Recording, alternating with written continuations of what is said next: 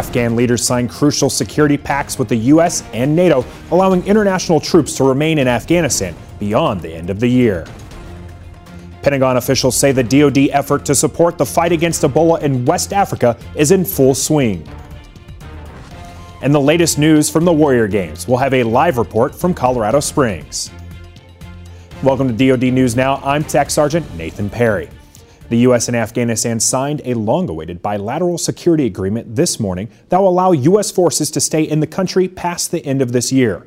U.S. Ambassador James Cunningham and Afghanistan's newly appointed National Security Advisor signed the documents at the presidential palace in Kabul. A second agreement allowing NATO troops to stay in the country was also signed at the same ceremony. Defense Secretary Chuck Hagel issued a statement saying the new Afghan government took an important step forward today by signing the agreement with the U.S. and a status of forces agreement with NATO. These agreements will enable American and coalition troops to continue to help strengthen Afghan forces, counter terrorist threats, and advance regional security.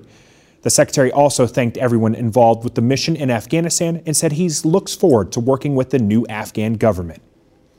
Pentagon officials say about 150 U.S. service members are now in Liberia supporting the Defense Department's contributions to fight against the spread of the Ebola virus. Pentagon spokesman Colonel Steve Warren says that three C 17s delivered building materials for a 25 bed hospital over the weekend. That facility should be up and running by the middle of October and be used to treat healthcare workers who might become infected with the Ebola virus. Colonel Warren said the DoD is moving as fast as it can to support a range of actions aimed at controlling the Ebola outbreak.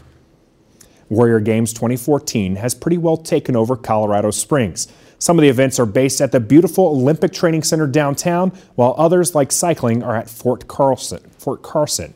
Meanwhile, our live coverage today takes you to the Garden of the Gods, a gorgeous park full of amazing rock formation. That's where Petty Officer Lori Bent is. Petty Officer, what's it like there among the rocks? You know, it is absolutely beautiful out here. We are standing on one of Colorado Springs' most popular attractions. This is also a national landmark. We've seen people come out, take pictures, they're hiking, running, cycling, or just simply taking in the view. But our Warrior Game coverage continues today as we highlight the athletes and coaches from Team Army. The Army has programs like the Warrior Transition Command, you know, to help wounded athletes reintegrate after injuries. And and sports is just one outlet to help these soldiers thrive.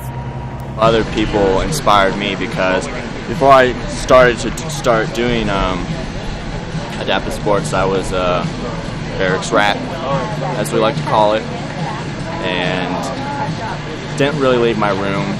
You know, you don't leave your room to yourself. You just get you think too much, and that's that's when it becomes dangerous. And adaptive sports was really like really like a lifesaver.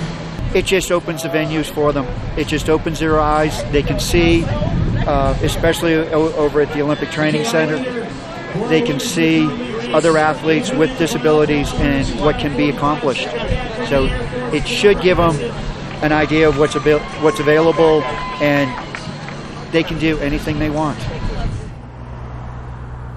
We will bring you more Warrior Games coverage throughout the day, and coming up at 1500 Eastern, tune in for the Adaptive Warrior Show. Reporting live from Colorado Springs, Petty Officer Lori Bent, DoD News.